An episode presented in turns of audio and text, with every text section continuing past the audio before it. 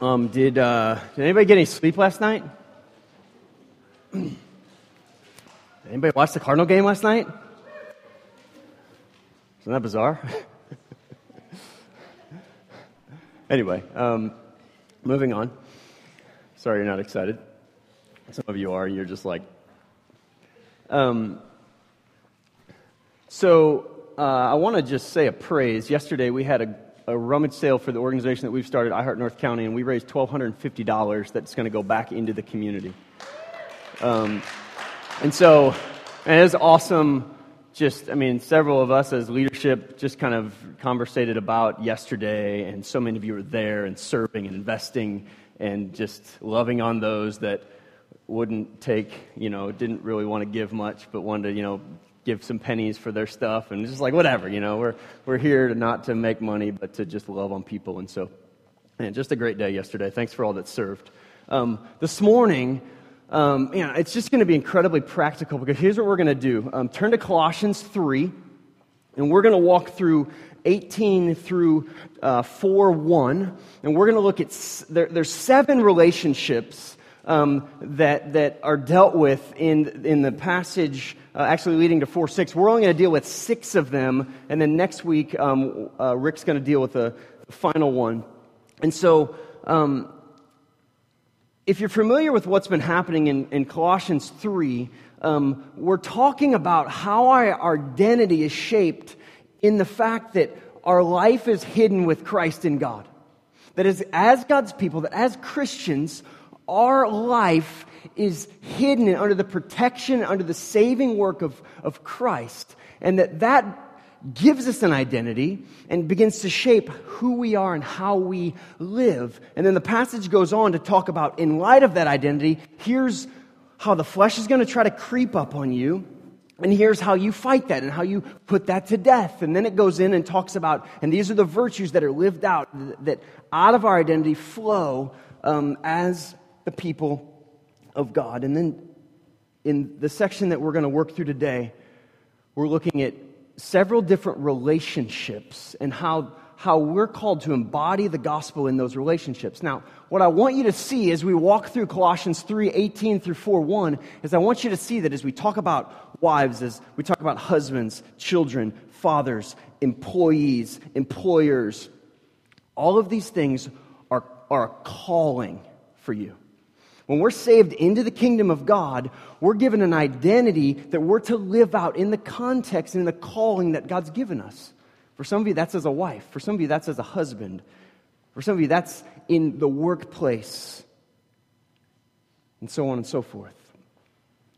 And so, not only that, this morning, as we talk through each one of those, a different individual is going to come up and just share how they're trying to work that out.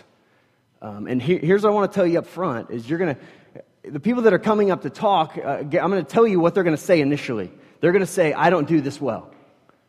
I don't do this perfectly. So the people that are coming up aren't coming up to be like, I'm the poster child for submission or for not being harsh with my kids, no.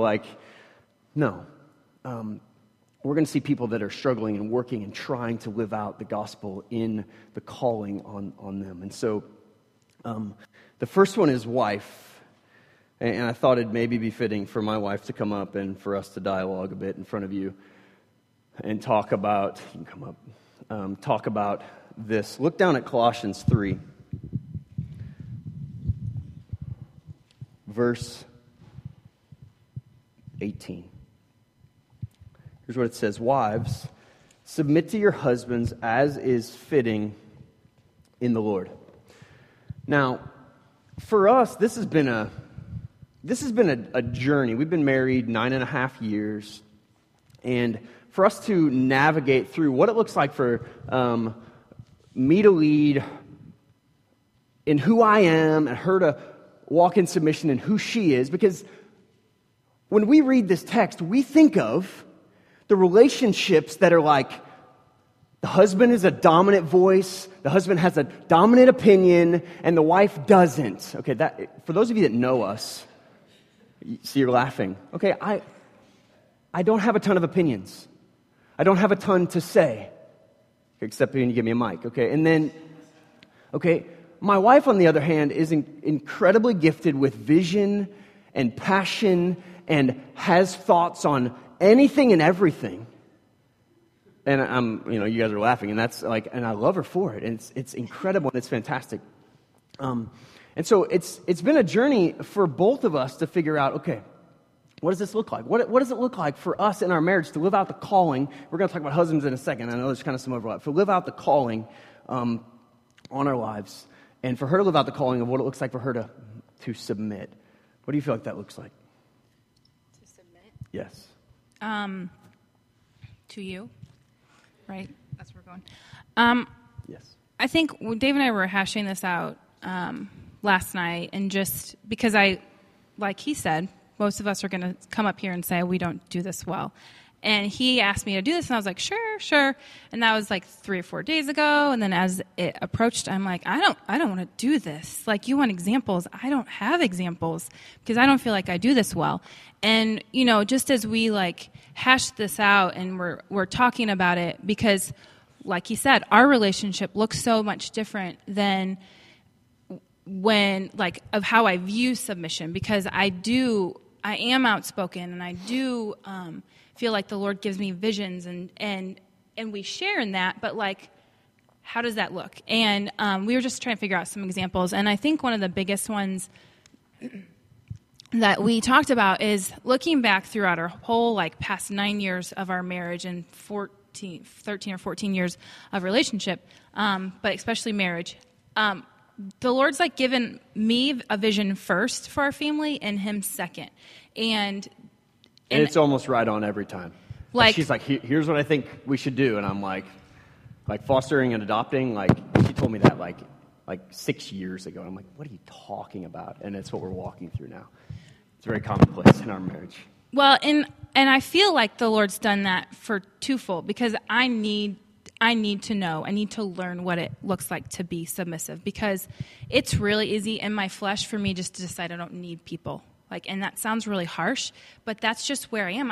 I grew up, and I was one of, you know, 4 kids, but I was the only girl, and I was probably the only one my parents would say that, like, actually was obedient and didn't get into trouble, and I just became very independent through that. And so if I'm not careful, I can live independently of Dave. And so, like, the Lord, because of knowing where my flesh just ends up kind of landing and wanting me to walk in the Spirit, has placed me in circumstances that have forced me to have to be still. Like, I've had a voice to, like, the vision that the Lord has for our family, but 6 years ago, I couldn't have said, Dave, we need to do foster care and adoption, and said, and we need to start it right now. Like, my heart had to submit to the way the Lord was going to lead his heart and the timing of that. And so that's just one. I mean, I was thinking back about several examples. I know when we first got married, I was like, Dave, I think that you're supposed to teach. And he was like, no, not at all. And what happened? Like, he went and taught at a Christian school for 5 years. And I remember early on in our marriage too, I was like, maybe you're supposed to be like a senior pastor, or like a, you know, not, because he was wondering, do I do youth ministry, all this, and throw out like a speaking pastor all the time, you know, and all that. He was like, no, I don't want to do that either. And so just to see where we're at, like, and I don't say that because I'm special at all, but that's just how the Lord's used our relationship and my, opinions, I guess, or like just what the Spirit's revealed to me to allow me to submit to the timing. Ultimately, I'm submitting to Christ. And when my heart is submitting to God in that, then, like, it's a lot easier for it to be fleshed out in our relationship, because we embody, like, our marriage is a representation of how Christ loves the church. And so I think that's been the biggest way for us. And I haven't been perfect at it by any means, but I love God's grace and how he just allows us to grow more in that. You know, we're 9.5 years in, and I can give you 3 examples. So we're still figuring out what it means to love the Lord. Thanks, babe. Submission is something that is misconstrued in our society. So submit simply means to place yourself under. And it's a word that's been talked about a ton, but it's the ordering of society in which wives align themselves with and respect the leadership of their husbands. And here, listen, here's what it is. It's because marriage is a picture of the gospel. It's because as the bride of Christ, the church, us sitting here in this place, we are the bride of Christ, and we submit to our husband, Jesus Christ. We submit to him. And that's the picture. And for us, I think that the way I describe this is because so often submission, what it looks like for me to lead, and we'll talk about husbands in a second, it's not like this squashing of my wife and her thoughts and opinions as much as for us, here's how it looks for us, is it's a conversation for us. And for her to, like, man, here's the vision that I feel like God's given, and for us to begin to relate and to interact and have conversation in the same way that, listen, we engage in relationship with our Savior, with Christ. Okay? So are there times when I'm like, babe, here's what needs to happen. Here's what I feel like God's leading, and here's how I feel like we need to walk in our family. Yeah, now that doesn't come with, like, just a plain simple okay oftentimes. And in a good way. It comes with conversation. It comes with, but more than that, here's what it is it's, as a wife, you're entrusting the care of your family to the man that you've committed to. And listen, it's God's design. Like, this is God's design. Now, what do you do in the case where your husband is not walking with the Lord? And it's a struggle, right? Okay. Never, listen closely, never in the scriptures do you see an instance where your obedience is contingent upon the obedience of another. You follow that? Okay, so wives that are sitting in the sound of my voice, and you're wrestling through the insufficiencies of your husband, let me just point out to you, you have insufficiencies, and you're not perfect either. But let me also point out to you, the calling is still the calling. And listen, I want to tell you as one of your pastors that we want to walk with you. You need to be in community, and you need to be having conversations, healthy conversations with your spouse as to your struggle with maybe how this looks or how you feel like it should look. Or you need to be having those dialogues and not just holding this grudge in your heart as to who you wish they were, or so on and so forth. And listen, wives, you have a call to walk in humility and walk in grace. Period.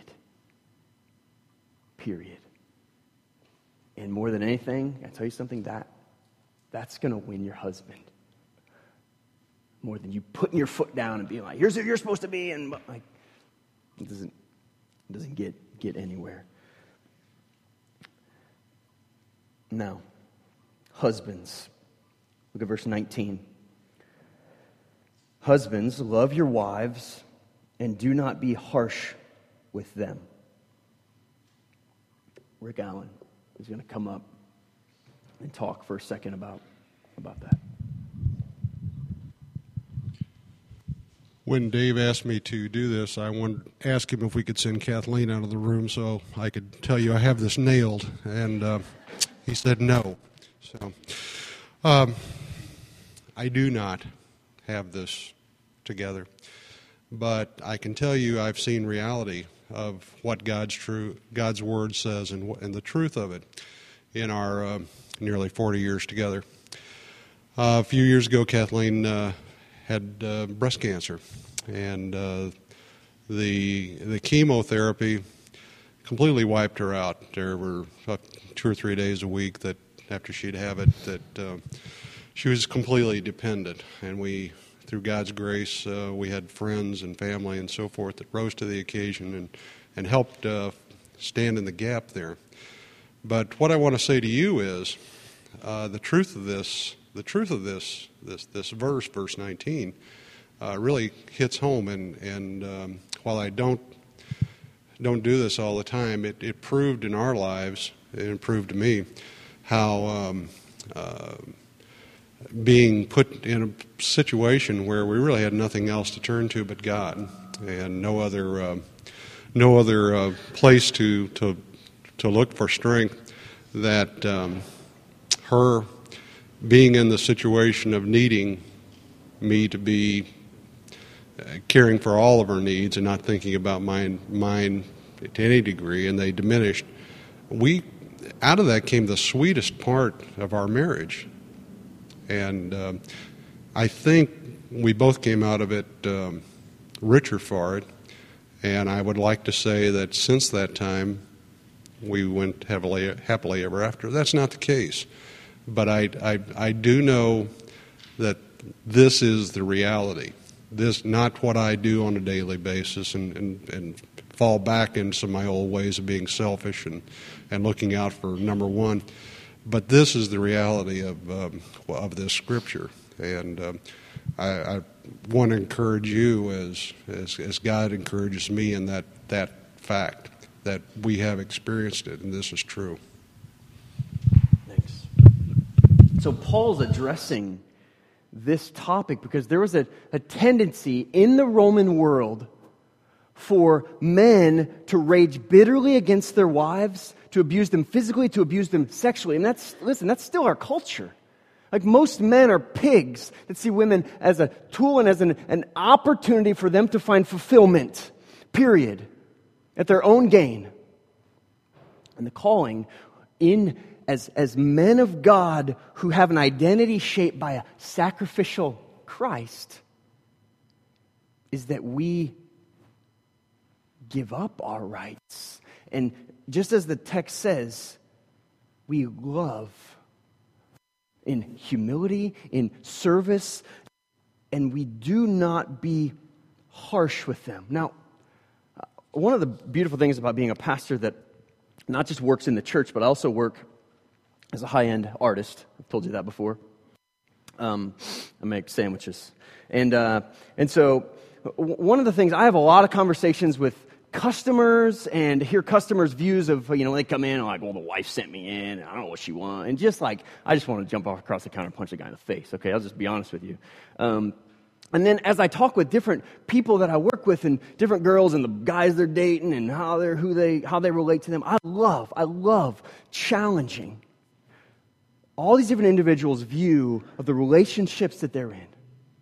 And I love telling them, man, you deserve better. Like, why are you with this moron of a guy who's harsh with you and is pursuing his own gain all the time? Why are you with him? Because the calling on us, guys, is to walk in humility, not perfection.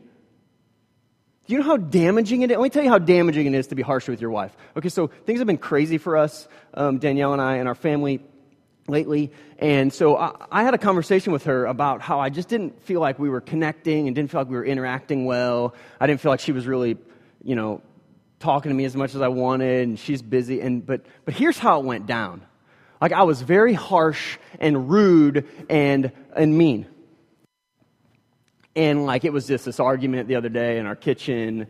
And at the end of the conversation, she's just like, I get what you're saying, but the way you went about that does not want to make me go cuddle up on the couch with you.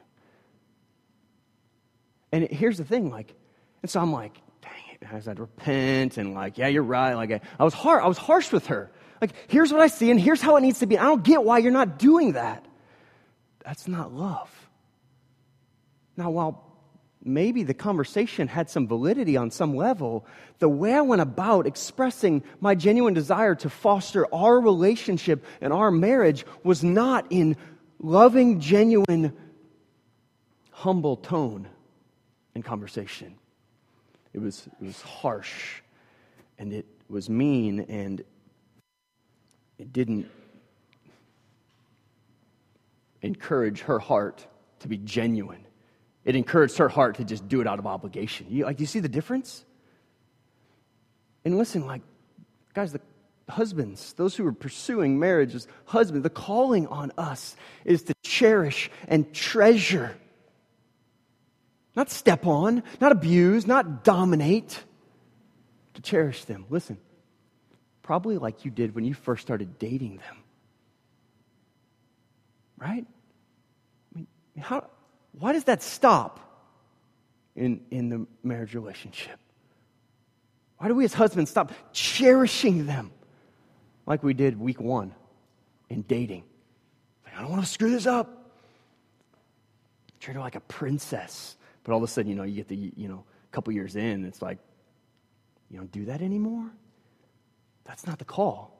That's not what it means for us to walk in love.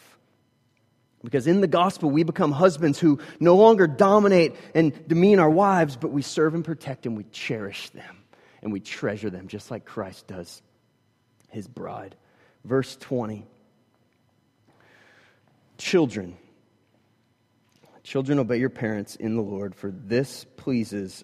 children, obey your parents in everything, for this pleases the Lord.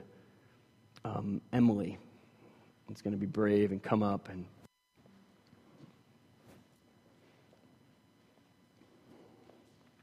Emily, tell us how old you are. I'm 10 years old. 10 years old. Awesome. Can you give us an example of how you try to obey your parents? Speak into the mic for me. By, I guess, listening no matter what. Listening no matter what. Okay, that's good. Is that always easy? No. No. No. So when they tell you to do something, sometimes it's hard to... trust them.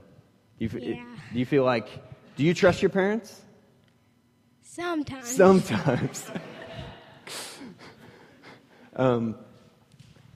hard, isn't it? It's hard to obey, isn't it? And do you think that your mom and dad want what's best for you? You think they care about you? Yeah. And you know that God's called you to obey them, right? And it's hard, and it's a struggle. Anyway, thanks for sharing, Emily.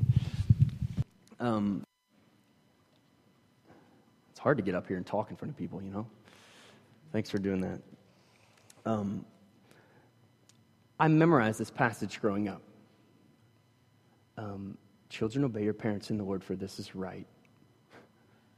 But to me, it wasn't ever delight, it was duty. Now, I don't know that children ever find delight in obedience. Until you become an adult and you get some gospel goggles, some perspective on. I don't know that we ever, as children, see obedience as this delightful thing. I was horribly rebellious in middle school. Middle school is just a really awkward time for all of us, let's just admit. And so here's kind of how my rebellion would go down with authority, okay? Not specifically related to my parents, but as children, we rebel against authority. So we had chapel once a week. And I would go to chapel, and not only would we count the number of times the speaker said, and be like, yeah, 237 today, man, he beat last week. And, and not only would we do that with all of our buddies, but here's what we do. Sorry, parents, for those that have kids and might try to use this. So we would get our Walkman, following? Okay, get our Walkman, put on our belt. Okay, if you don't know what a Walkman is, you can ask me later. I won't be able to explain it. So I'd get my Walkman, and then I'd take my earbuds, and I'd run them up my sleeve, and I'd have on, long sleeves, obviously. And so I'd sit in chapel, kind of sitting down, and put the earbud right here, and I'd just sit like this, and my sleeve would be up, all the way up. Sometimes I'd have a hood and I'd maybe put that on, but most of the time the teachers come, take your hood off, can't have that, that's ungodly for some reason. Don't understand that. Anyway, and so I'd sit there in chapel, me and my buddies, there were three of us. Me and Phil Keller and Sidney and Thomas. We'd sit there and we'd listen to music and we'd try not to make it obvious and we don't have a clue what was going on. Okay, as children, it's if there's a sign that says, do not enter, what are you thinking? I'm going through that door. That's how we do it. That's what's innate in us as humanity, as people. Obedience is difficult. But here, in the gospel, our view of authority is changed. Okay, because we aren't just here to serve and to obey the humans around us, as a primary thing. We're here, whether you're 10 or 40 or 6 or whatever age, we're here to obey Christ. primarily, first and foremost. So the gospel is an invitation for us to see authority differently, okay? That authority comes from God to human beings, and that we place ourselves under the protection of parents. Now, sometimes it's really difficult, kids that are here. Is it difficult to obey your parents and to listen to them? Yeah. Do sometimes you feel like they're an enemy to you? And you're like, no, I would never say that. But no, you do. You know what the Bible says about how we treat our enemies? We love them and we serve them. And kids, you have an unbelievable opportunity to be Jesus to your parents and to help them in their sanctification. Now, I know you do that without even realizing it. But you have an unbelievable opportunity. And even as us as adults that have parents that are still living, to respect them. Now, I'm learning more and more to find value in going to my parents, going to my dad in particular, and being like, man, here's what I'm going through. What do you think of this? And still trying to place myself under him as his child, and the fact that he knows me and he raised me and he knows how I'm wired, knows how I tick, and just begin to learn from him and still honor him. Verse 21. It says, fathers, do not provoke your children lest they become discouraged. So I thought it'd be appropriate for Rocky to come and give us some insight on Emily's his daughter, for those that don't know. And Rocky, talk to us about how you seek to be an encouragement to your kids. Sure. Well, first of all, those of you who aren't parents, you miss out one of the greatest discipleship things, because as you're being a parent, you realize how quickly your bad behavior is emulated, and so you learn that, don't do that. That's not good. One of the things that my wife and I, really try to do is to understand, similar to what you said, Dave, is that this is a role, this is a calling, this is a ministry that we pursue. So everything we do with our children, we do it with the mindset of, we're raising adults. We're not raising children. We're trying to bring people to the kingdom. And so one of the biggest risks when raising children to get so caught up in the moment that you forget that there's an end game in mind. There's a purpose for everything that's going on. And you get so focused on, oh, you're aggravating me now, so just go away. Just I want to stop the emotion that I'm feeling right now. And you don't think through, what is the process? There's a process. There's an end game in mind. One of the old preachers told me one time before, he says, the rules without relationship lead to rebellion. And I think it's such a great fitting thing when it comes to raising children, is to understand that in order for us to be able to discipline them like the Father disciplines us, we have to have that kind of relationship with them that they can receive that they can hear, and they can understand that there's some level of comfort, there's some level of love there. To select me as the person who speaks for this, I think you're a lunatic. Thank you. Those of you who know me know my favorite parenting technique is to bring out the taser. So that's true. God's been very gracious to us, and we've raised up some awesome children simply because we're raising up eventually awesome Christians, and we keep that in mind at all times. As you see that little girl that just came up here, she's a pretty cool kid, and so that's the biggest thing, is understanding it's a goal, a ministry that I'm trying to serve my king. I'm just a steward. They came from us, but they're not ours, they're his, and we just serve him through them. So thank you. Yeah. So when the passage says, fathers, do not provoke your children, the word provoke is the idea of stirring up anger within them. And parents, if you've seen this happen with your kid. When you provoke your kid, you know it, okay? So it's this idea of stirring up anger, of putting resentment in them or bitterness, literally to cause discouragement, to dishearten them, to make them ready to give up. And our call as fathers and even mothers and parents, our calling is that we might be an encouragement to them, You realize that the words that we have can build up or destroy. Okay, now I have two kids, and they're very different. And one is, it doesn't take much to hurt him. And, at times I yell, and I hate that I yell. And I can't tell you how many times and how often I have to be so careful, because Tobin's heart, it's so, like, I can crush him so easily.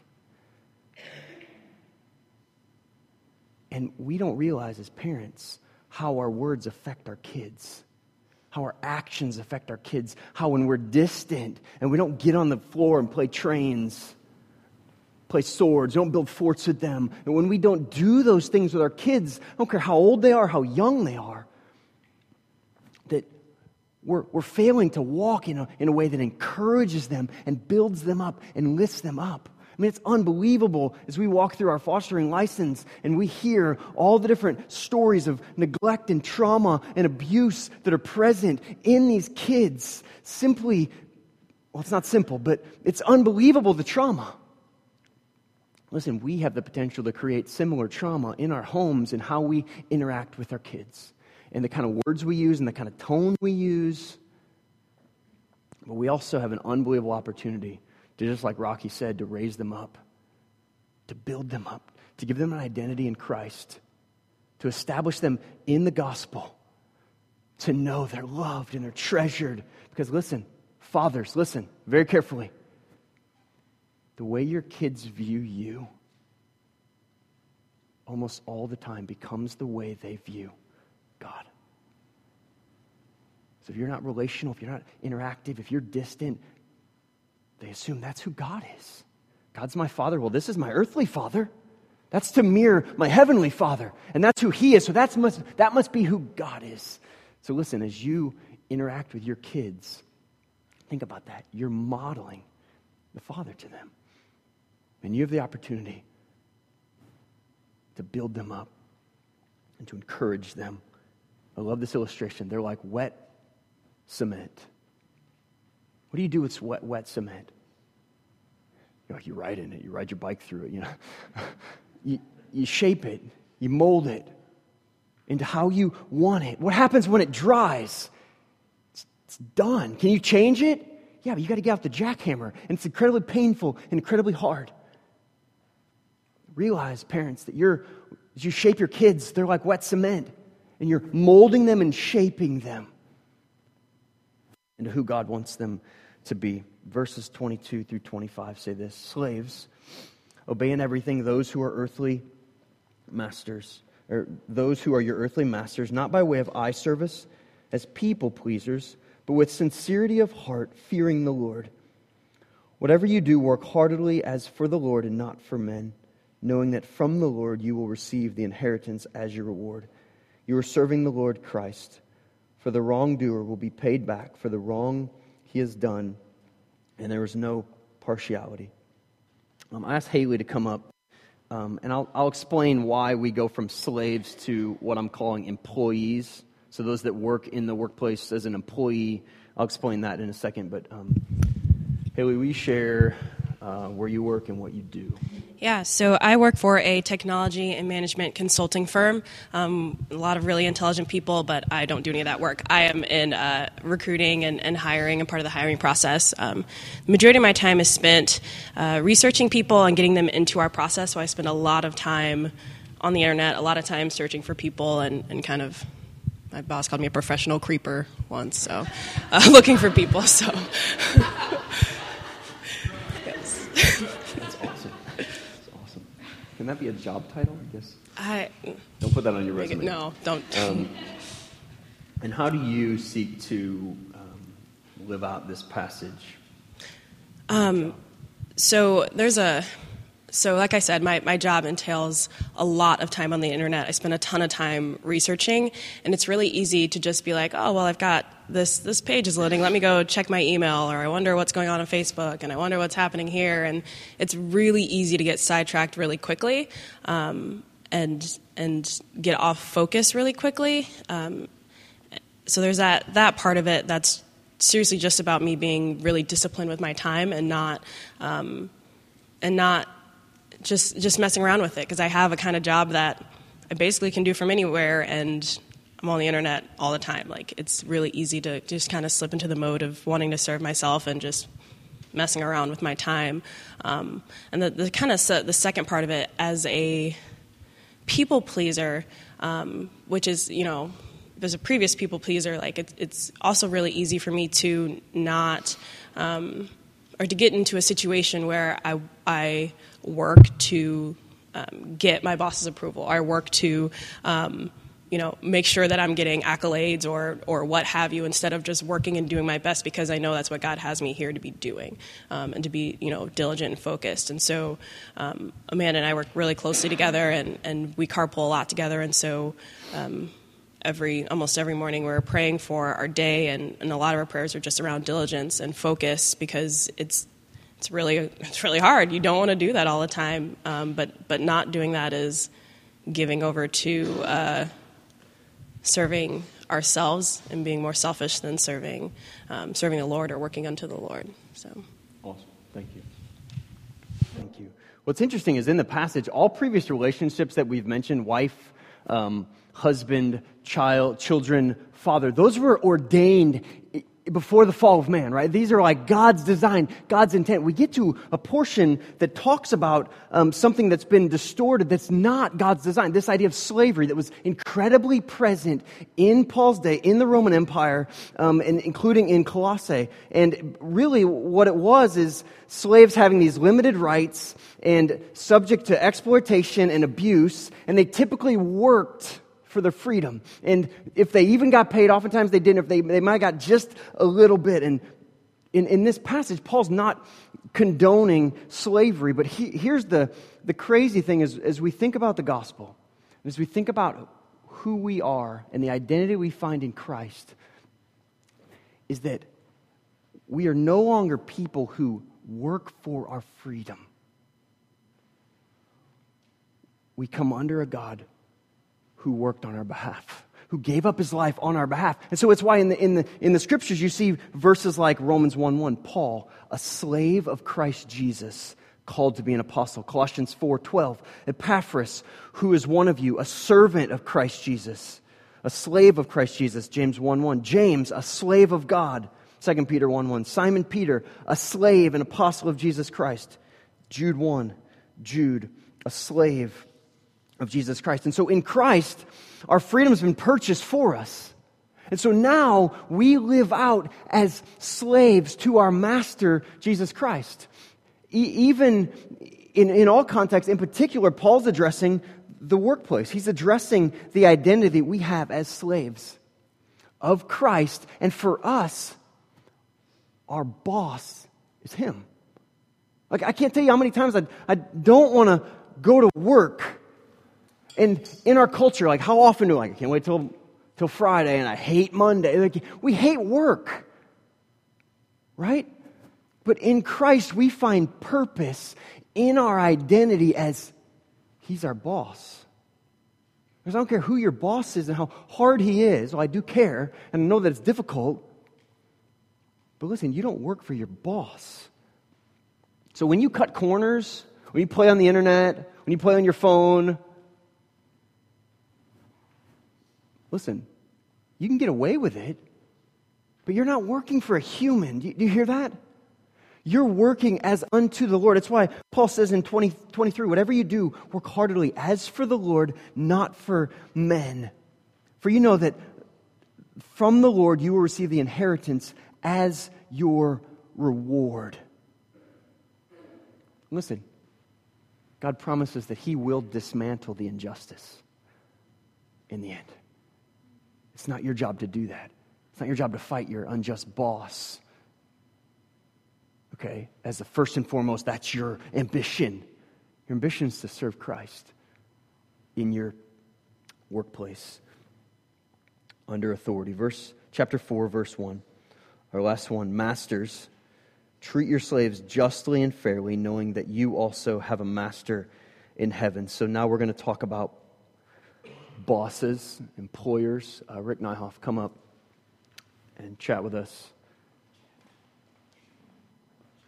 He likes to chat. So tell us where you work and what you do. Well, I work at a place called Young Dental Manufacturing. We make dental hygiene tools for dentistry. I manage a machine shop and hand assembly area where we machine the products, send it to hand assembly, they assemble it, we pack it, send it to dentist and hygienist. That's what I do. How do you try to live out this passage in as a boss?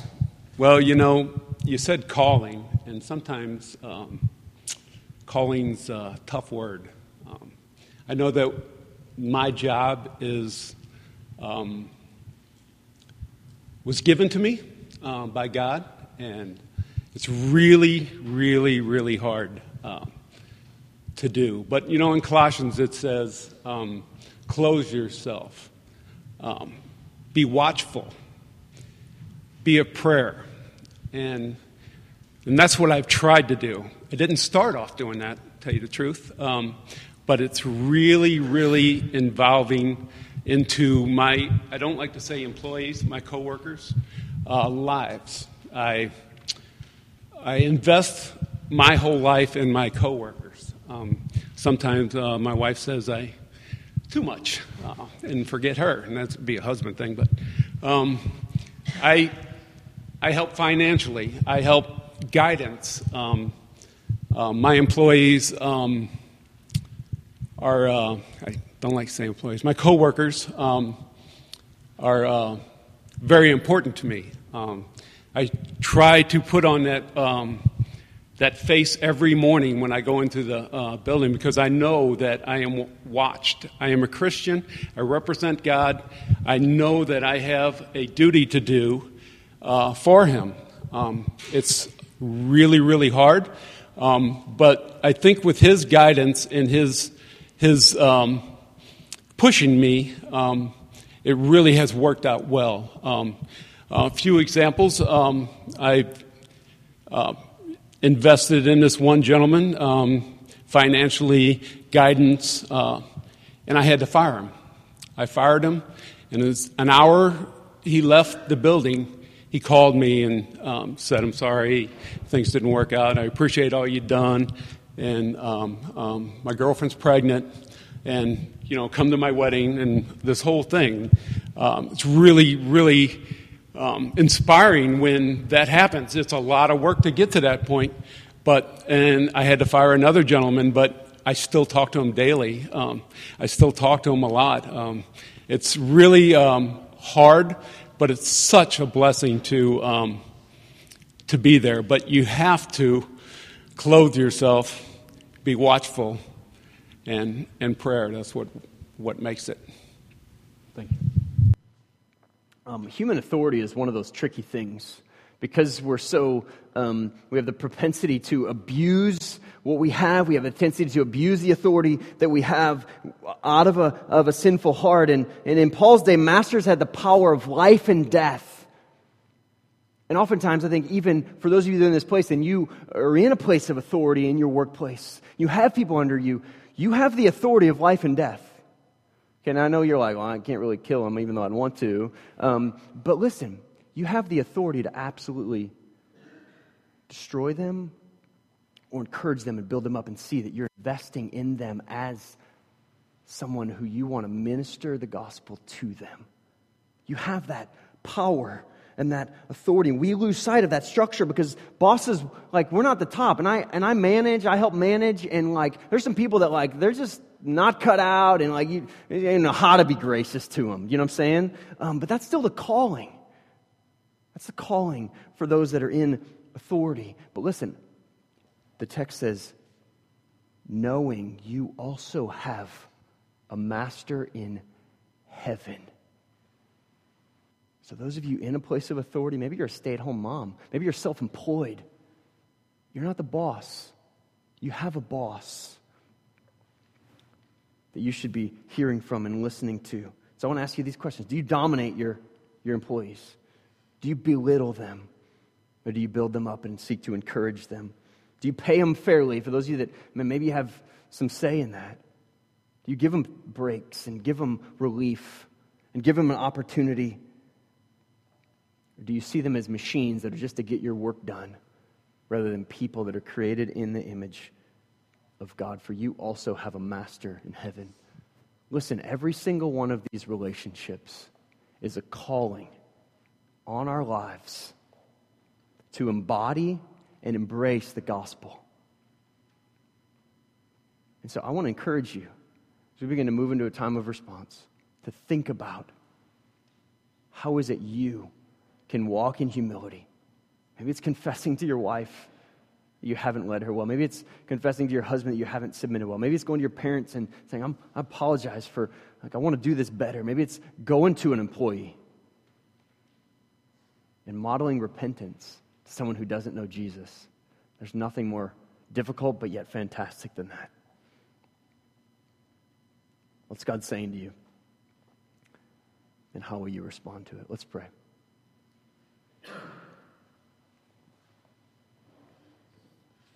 Jesus, we love you. We thank you for your word. We thank you for the practicality of what we just walked through. We pray that you would fill us with your Spirit and enable us to walk in your ways. God, we need your help. We're not very good at these things, but you empower us and you equip us and you enable us to do what you've called us to do. Thank you for your word in Christ's name.